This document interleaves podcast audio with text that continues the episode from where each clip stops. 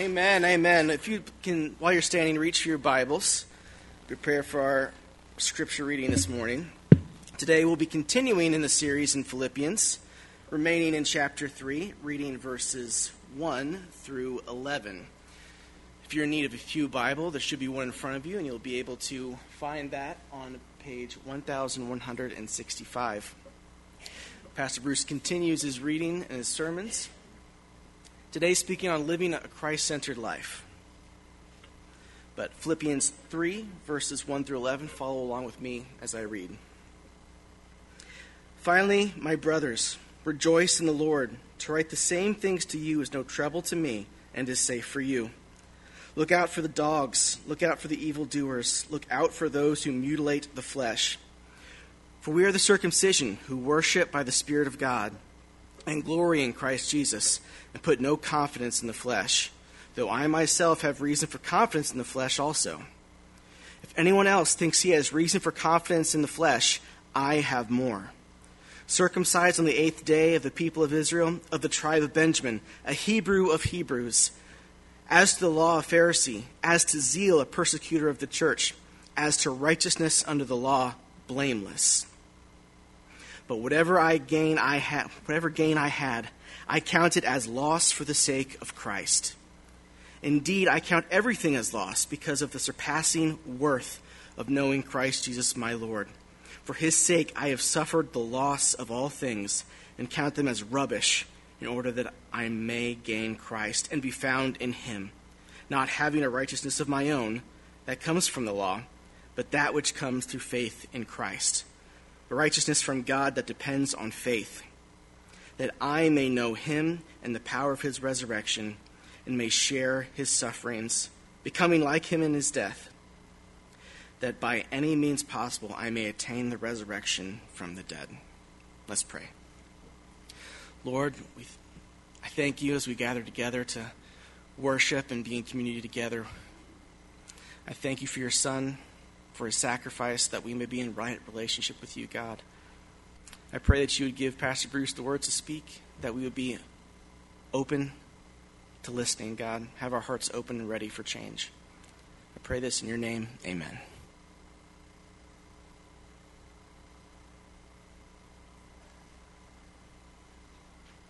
As we have seen for several weeks now in our series here, Philippians, the central theme of this book, this letter that Paul has written to the church at Philippi, recorded for our benefit even today. The central overarching big idea is joy in the journey. We have seen this throughout the first two chapters of Philippians. And now, here in chapter 3, Paul is pleading with us. In fact, it is his personal testimony that he is sharing with you and I. And his plea through his testimony is simply this don't waste your life. Don't waste your life. Make it count for the glory of God. In other words, what we are seeing here is Paul transitions from chapters 1 and 2 now to chapter 3, where it's really the essence of his personal testimony. He is linking this joy in the journey that we can have through Jesus Christ, and he's linking it now with making it count making a life count for the glory of God. Don't waste it. In other words, if you want to have joy in the journey, if you want to experience joy in your journey, then live a life to the glory of God. Live a life that counts for His glory. Now, most people, by and large, they don't want to waste their lives. I, I, truly believe that. Most people don't graduate from high school with a goal of wasting their lives. Ethan, I don't think that's your goal. I don't think that's his goal when he graduates here from Staley, is to now set forth on a life path that just wastes his life. Now, maybe that's some people's goal. Most people, though, really do want to make their lives count for something. The problem is, most people don't really have a clue what that means in light of eternity, though. They don't know what it means to make their life count, in other words, for the glory of God. And so most people just go through life doing the best that they can with the hope that they are making their life count for something, whatever that might be. Others go through life striving to achieve as much as they can or to acquire as much as they can, thinking that that is the essence of making your life count in this world. Still, others go through life just hoping to do enough so that they get to the end of their life. They can kind of look back on their life and say to themselves, Well, I don't think I wasted it. I hope, oh, I hope I made it count for something. Before Paul's life was radically changed by Jesus Christ on this road to Damascus, Paul wanted, like we all do, to make his life count for something. As an Israelite by birth, this meant being the best Jew that he could be. This meant striving to obey the Mosaic law. This meant striving to earn God's acceptance, God's favor through his good deeds and living this moral lifestyle. And as a Pharisee, nobody had more zeal in their life and in their religion than Paul. Paul was on a mission before Christ even, to make his life count in the only way that he knew how, and that was through his own good works, through what we are calling self righteousness. And nobody could boast more than Paul when it came to self righteousness. But then Paul encountered Jesus Christ, and let me tell you, his whole life was turned upside down. That day on the road to Damascus, Paul came to the end of his self righteousness, which could never make him acceptable before God and he received by faith Christ's righteousness, which is the only one any one of us has ever made right with a holy God. And now, looking back over his life, Paul says in Philippians 3, verses 7 through 8, whatever gain I had, that is before Christ, I counted as loss for the sake of Christ. Indeed, I count everything as loss because of the, of the surpassing worth of knowing Christ Jesus my Lord. And so, having counted loss, the, the many treasures of this wasted life, in order to gain his only treasure, which is Jesus Christ, what do you think Paul wants now? What do you think his passion is now? Well, Paul still wants to make his life count, except now he wants his life to count not for his sake, not for his own glory, but for Christ's sake and for Christ's glory. Paul tells us specifically here in this passage what he wants. He shows us, he, he journaling for us, and he reveals for us what his all consuming passion is in life. Notice it again with me. Look what he says. Look in your Bibles in verses 10 through 11. He says, That I may know him. That's his all consuming passion. And who's the him? It's none other than Jesus Christ and the power of his resurrection, and I may share his sufferings, becoming like him in his death, that by any means possible I may attain the resurrection from the dead. And so here's what we see in the climax of Paul's personal testimony that the all consuming passion of the life that counts for God's glory is to live a Christ centered life. That's Paul's passion. That's a life that counts. That is what leads to joy in the journey. And for Paul, Jesus is not just a ticket to heaven. Jesus is his treasure here on earth. In what Paul has tasted so far of Jesus' grace and his righteousness, it's only whetted his appetite for more of Jesus. It's almost as if Paul has eaten bologna all his life. And now he has tasted some good Kansas City barbecue, and he just wants to feast on some burnt ends and ribs. And having tasted now the surpassing worth of knowing Jesus as salvation, Paul is, is eager. It's his passion, it's his zeal, in other words, to know Christ more and to know the power of his resurrection, and even, as we will see, to share in his sufferings, becoming like him in his death. In other words, Paul's passion in life is to live a Christ centered life. Why? Because Paul understands that that is the pathway to making your life count for God's glory. That is what will lead you to experience joy in your journey here on this earth. Paul's passion is fully focused on Christ. His relationship with Christ has totally eclipsed everything else in his life. And so, what Paul is doing here is he is making a contrast for us between his former life in Judaism and his present life in Jesus Christ. Self righteousness, he understands, it leads to a self centered life. It leads to a wasted life. But Christ's righteousness leads to a Christ centered life and a life that counts for the glory of God. So, what then? What does this life look like? This Christ centered life. What does it look like? What does it even mean? Well, Paul tells us here, and it means four things. Notice number one it means that it, we want to know the person of Christ. A Christ centered life wants to know the person of Jesus Christ. In verse 8, Paul mentioned the personal knowledge of Jesus Christ that comes at salvation. But here in verse 10, the cry of his heart now was that I may know him. This tells us that the initial saving knowledge of Christ is merely the beginning of Paul's lifelong passion to know Christ more and more and more. And to know Christ means far more than just an intellectual knowledge. It means to know him intimately, to know him personally. You see, Paul knew Roman culture. He knew Greco Roman culture. He knew several languages. He knew the Old Testament frontwards and backwards. In fact, to the point where he could debate with the other rabbis and Pharisees. He knew secular philosophy, that, so he could even stand on Mars Hill in Athens and quote their own authors. But in Paul's mind, nothing can compare with knowing who? Jesus Christ. Think about it. This is, this is amazing to me. Follow this. Just think along these lines for me. It had been 30 years since his encounter with Jesus Christ on the road to Damascus, where he first came to know Christ as his Savior and Lord. And yet, Paul says here, 30 years later, I want to know him more. I want to know Jesus more. Here's a guy who walked with the Lord for 30 years, and yet he never came to the place in his life where he said, oh, yeah, man, you know, I've had enough of this Jesus. Been there, done that for 30 years. I, I don't want to go overboard with knowing him, so I think I'll just back off a little bit. You know, church attendance once a month, that's okay. You know, being in God's Word a, so a little bit, that's okay. I, you know, no, Paul says, I want to know Christ more. I want to know more, more, more.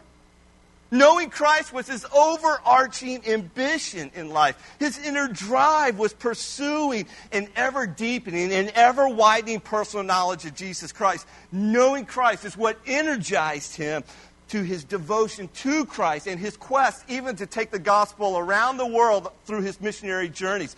Paul's intense longing to know Christ was born out of now his love for Christ. Just as in a good marriage a husband longs to know his wife more deeply, more intimately. Why? Because he loves her. Paul didn't adapt an attitude that, that says, ah, yeah, I finally arrived. I have finally arrived in this journey. No, he never got bored with Jesus Christ. Because of his love for Jesus, he wants to know him more deeply. There's not a better example of this for us to follow. This is why Paul will even say in verse 17, join in imitating me. Imitating him what? In this right here of knowing Christ more. In fact, as we observe Paul's life, we see this all consuming passion to know Christ. J.I. Packer put it well. He says, Once you become aware that the main business that you are here for is to know God, most of life's problems fall into place of their own accord. Man, that's a good question we probably ought to ask ourselves. What is your main business in life? And I know for you high school students, you know, well, I'm a student, it's to go to school. Just, I just want to finish class. Some of you with little kids, it's just, I want to make it through the day. I get it, moms. For others of you, I just want to wake up in the morning. You know, able to, I'm, I'm, uh, hopefully when I wake up, I'm still alive. But beyond all that, what is your main business in life? Is it to achieve more? Or is it to acquire more? Or is it to know Christ more? Listen, everything flows from this fountain of knowing Christ. This is why the very first purpose of our church is what? It's to what? Know Christ. That's the first purpose of our church. It's the first purpose of a Christ follower. It's what it means. It's the essence. It's the beginning point of what it means to be a Christ follower. You know Jesus Christ as your Lord and Savior. It's the first step in making your life count for the glory of God. And so, knowing Christ, yes, it begins at conversion, but it continues for the rest of our lives. And so, now when we gather here as Christ followers, as people who now know Christ on Sundays, one of our goals is to what? It is to glorify God. It is to know more of Him. It is to worship Him. That's our passion. And it is to do it in community with other believers. Paul's passion is to know Christ, and it sets the example for us. And so let me encourage you make this your prayer each and every morning. Lord, I want to know you more, to really know you. Now, I get it. I get it. If you're not ready to pray that prayer, because I understand sometimes we don't even have a desire to know Christ. And we may even claim to be a Christ follower. And so maybe the starting point for you is to simply pray, Lord, give me a desire. Work in my heart now to know Christ more and make Paul's passion my passion in life. So, the all consuming passion of a Christ centered life is to know the person of Jesus Christ. Second, the Christ centered life, number two, wants to experience the power of Christ. You see, Paul says he not only wants to know Christ, but he wants to know the power of Christ resurrection. Now, the power of Christ's resurrection, that, that is God's power. It's his life giving power that he deployed in raising Christ from the dead. It's the power that God uses to bring about and sustain the life that we receive from Christ at salvation. And Paul describes this resurrection power in Ephesians chapter 1, 19 through 20, where he writes, and what is the immeasurable greatness of his power toward us who believe, according to the working of his great might that he worked in Christ when he raised him from the dead and seated him at his right hand in the heavenly places. And so Paul came to know this resurrection power when he was struck down by a blinding light on the road to Damascus. And although, listen, I fully understand this, although not all conversions to Jesus Christ are as dramatic as Paul's. But listen to me. All conversions to Christ do require the same mighty power of the risen Lord. Because they all require God to raise the sinner from spiritual death to spiritual life. Paul tells of our spiritual state before salvation. You want to know how he describes you and I before we came to Christ? He says in Ephesians 2 1 through 3, In you were what in your trespasses? You were dead. You were dead in your trespasses and sins in which you once walked, following the course of this world, following the prince of the power of the air, the spirit that is now at work in the sons of disobedience, among whom we all once lived in the passions of our flesh, carrying out the desires of the body and the mind, and we were by nature children of wrath like the rest of mankind. In other words, Paul is saying, listen, our state before Christ, we were stone cold, dead, spiritually speaking. And then comes the miracle of God's resurrection power in verses 4 and 6, where Paul says, But God, but God.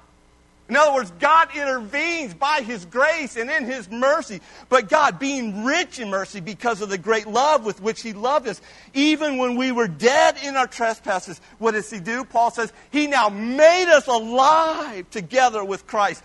By grace you have been saved and raised us up with him and seated us with him in the heavenly places in Christ Jesus. Listen, it takes nothing less than God's resurrection power to save us. Do you believe that? Do you understand that? To make us alive together with Christ. And so here's the deal don't you ever shortchange your salvation. It is a miracle of God that you were raised from spiritual death to spiritual life by the resurrection power of Christ. It is God's gift to every believer in Christ. Paul put it this way in Romans 8:11, if the spirit of him who raised Jesus from the dead dwells in you, he who raised Christ Jesus from the dead will also give life to your mortal bodies through his Spirit who dwells in you. Woo! Paul wanted to experience this same resurrection power in his daily life.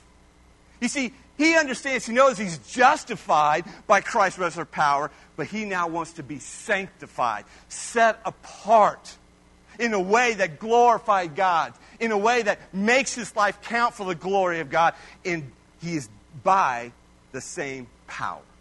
This is what one author called living life plugged in. Living life plugged in. We will never have resurrection power on our own. You realize you cannot manufacture it. You cannot turn it up as if there's a knob. You cannot even turn it on as if there's a light switch.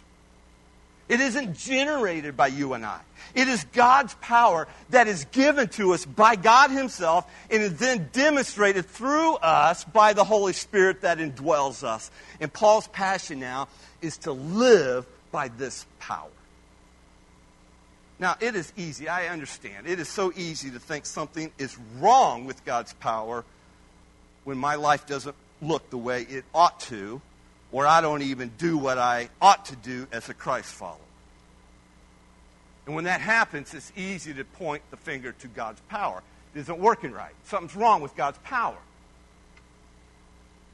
And we can't do that because the problem is never God's power. It's kind of like at home, I have, uh, uh, you know, two garages, I have garage door openers, and like most of you, I have a garage door opener in my car.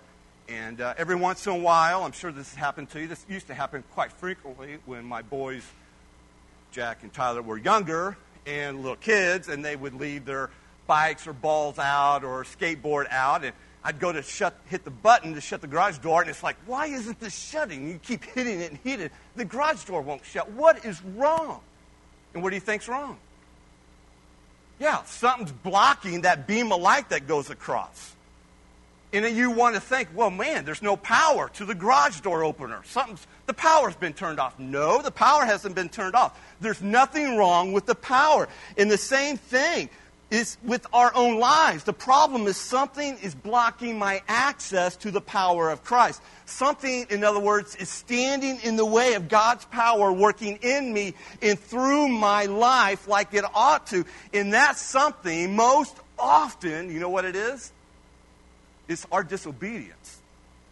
It's simply our disobedience. As Christ followers, we're not obeying God's Word. We're not doing what we know to do, what God tells us to do, and how we should live and honor Him. In fact, I love what Jerry Bridges writes. He puts it like this It is time for us Christians to face up to our responsibility for holy living.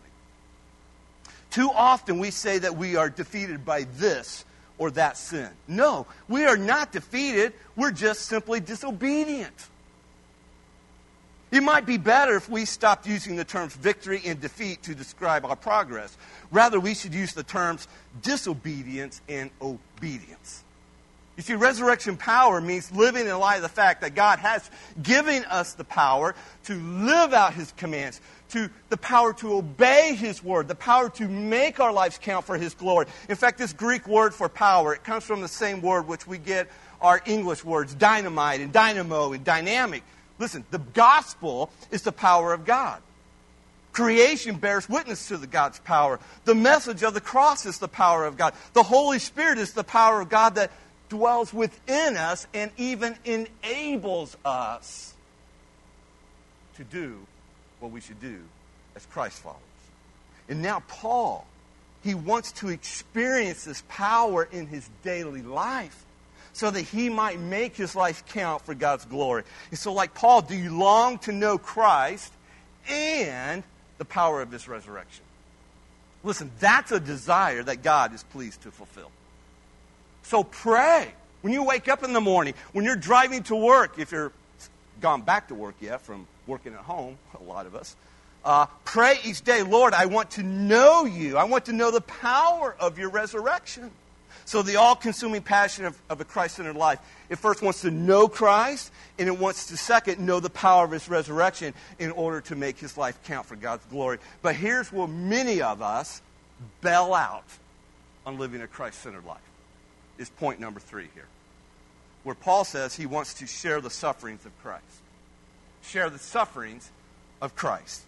Now, let's be real here. And if you're not, I at least will be. Because this is me. Most Christians would prefer to skip this aspect of the Christ centered life, right? Who wants to suffer for Christ? And so when we hear Paul saying, I want to know Christ, I want to know the power of his resurrection, man, we are thinking, Paul, I am with you. I want to know Christ. I want to know the power of his resurrection. I'm there with you, Paul. But when he now says, I also want to share the sufferings of Christ, that's when we say, well, good luck with that, Paul. I'm out of here. Isn't there an option to make your life count without suffering? But Paul knows that a powerful relationship with Christ also includes, at times, a painful fellowship with Christ. When he says that I may share his sufferings, becoming like him in his death. The spiritual reality is, is this suffering is the calling of every believer in Jesus Christ. This is a fact that Paul frequently referenced. In fact, you go to the book of Acts, and there in Acts 14, verse 22, it says, strengthening the souls of the disciples. This is Paul, what he's doing, encouraging them to continue in the faith, and saying, he's telling them this, saying that through many tribulations we must enter the kingdom of God. Paul told the Thessalonian church in 1 Thessalonians chapter 3, For you yourselves know that we are destined for this. Destined for what? For when we were with you, we kept telling you beforehand that we were to suffer affliction just as it has come to pass and just as you know. Earlier, Paul told the Philippian church here in our study, we've seen this already in Philippians chapter 1, verse 29. For it has been granted to you that for the sake of Christ you should not only believe in him, but also suffer for his sake. Now, why would Paul say that? Why does Paul, man, Paul, could you not have included that? But Paul says this because this is so contrary to our mindset, is it not? Even our Christian mindset. So let's think about suffering here for a moment in the context of Philippians chapter 3. Paul has already made it clear to us that he wrote the word loss over everything, even the good things this world has to offer.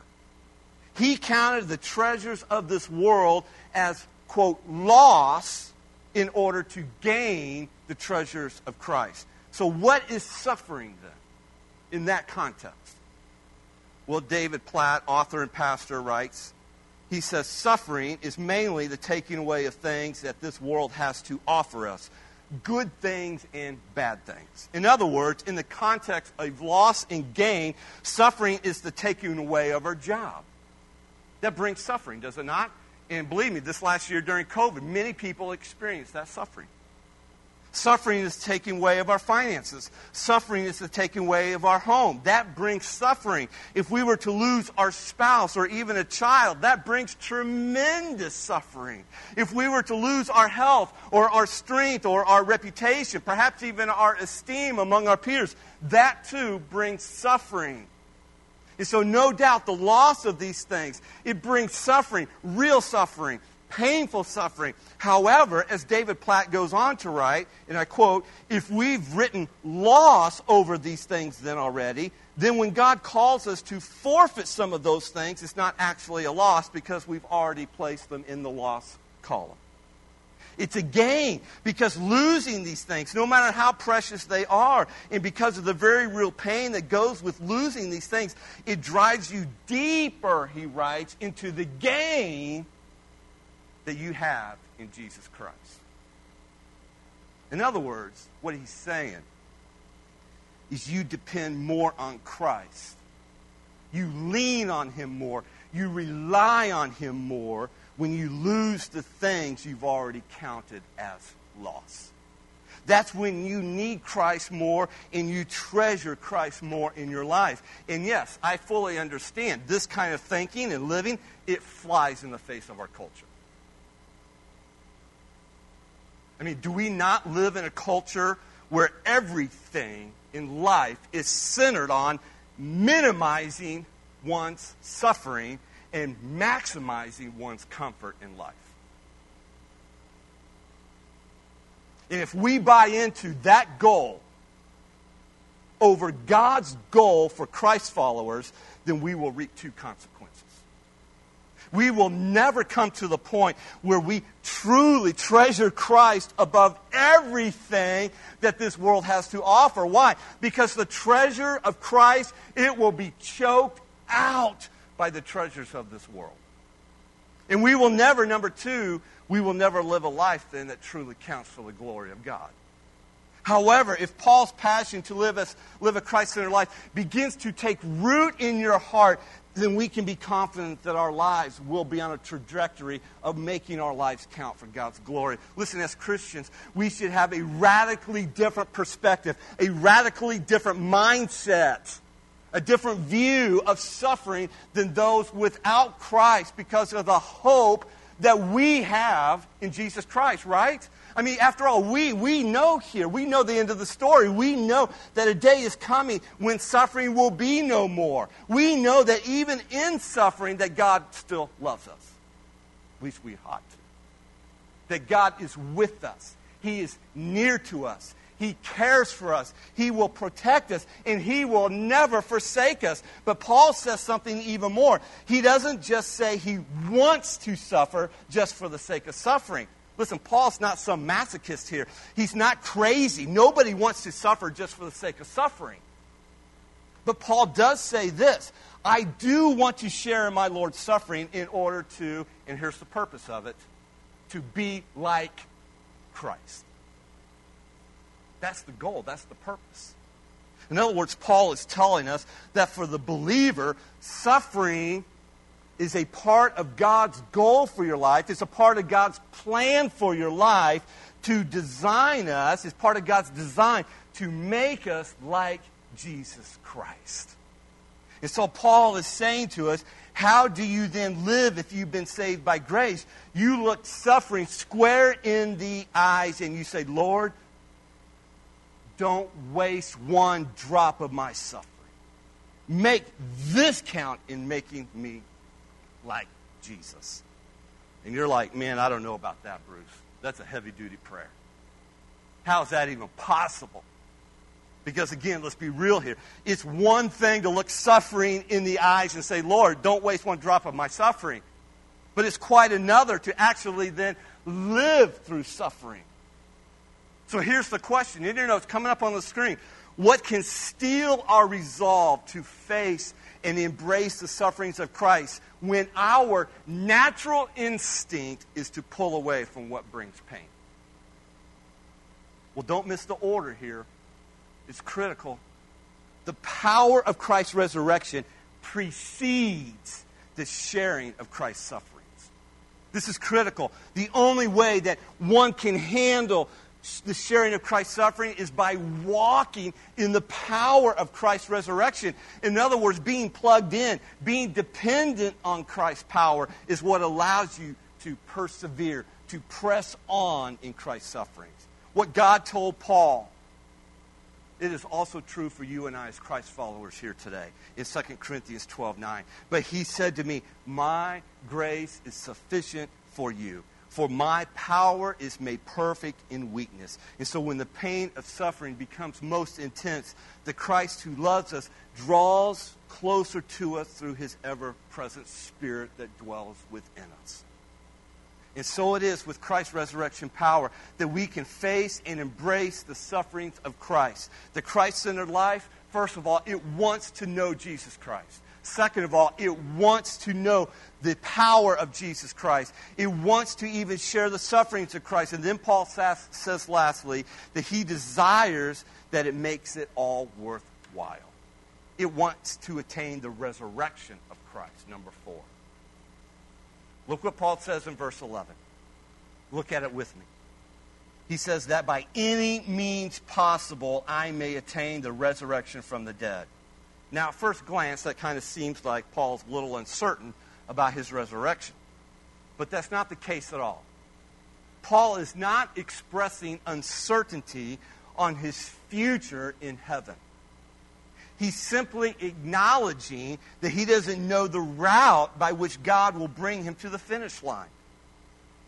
Paul knows the resurrection is certain, but Paul is uncertain about the timing of it and even about the circumstances surrounding it.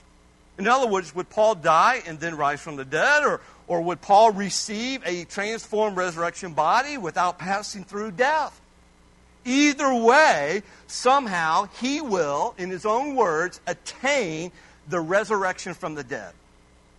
And so Paul is basically saying something like this somehow, I don't know how, I don't know all the details or the timing, but eventually my suffering will take me to a resurrection from the dead. And I am looking forward to that glorious day. Because that means I will now be face to face in the presence of Jesus Christ, the one that I've lived to know more and more. So, what Paul did know is that he would experience something the resurrection from the dead. And we here too, as Christ followers, we should long for that. We should know that that is our destiny as well. We should long for this glorious end, the final resurrection when we will see Jesus Christ face to face. This is the hope that Paul reminds us of here in verses 20 and 21 of Philippians 3 when he writes, But our citizenship is in, not here on earth, he says it's in heaven. And from it we await a Savior, the Lord Jesus Christ, who will transform our lowly body to be like his glorious body by the power that enables him even to sub- be subject all things to himself. In other words, we have a taste of this glory now. But we haven't experienced the fullness of it. We are still waiting for our resurrected bodies, our new home in the presence of Jesus Christ. And so let this hope, that destiny of yours, let that encourage you in your sufferings. Let this hope help you to put the treasures of this world that surrounds us and tempts us into perspective. And most of all, let this hope motivate you to make your life count for the glory of God. Listen, Paul had tasted the joy of Christ on the road to Damascus, and he wanted to know Christ more now. Paul never got over his encounter with Christ. And so, like David, Paul is urging us here in Psalm 34 8 to taste and see that the Lord is good. He's good. Taste and see it. So, what are you hungry for? I know it's almost noontime, lunchtime. Some of you thinking about what you're going to go home and eat. Go out to a restaurant and eat. What are you hungry for? You may be physically hungry for this or that for lunch, but spiritually speaking, what are you hungry for? Are you hungry to know Christ more? And that hunger now compels you it motivates you in your daily life of how you live and what you do. Even, even such as you look forward, there's times, not, I'm not saying every day, you get up in the morning, you look forward to your, your quiet time with the Lord to know Him more through His Word, His revealed Word to us. It motivates you to, when you're tired on a Saturday night and, and it's like, oh, do I want to get out of bed and come to church? Yes. Why? Because Christ is my passion. I can't wait. I long to know Christ more and do it with com- in the community with other believers and to worship in person. Man, if, if COVID didn't teach us anything, it taught us that, right? Hopefully. Of what we missed when we were on lockdown and couldn't worship together for three months. This is a privilege, what we're doing here. This is an honor. This is a joy. But it's not just Sunday, it is the rest of our week as well. What are you hungry for? What dampens your hunger for Christ? What robs you? Listen, you will never make your life count for God's glory. You will never have joy in the journey if your relationship with Him is casual.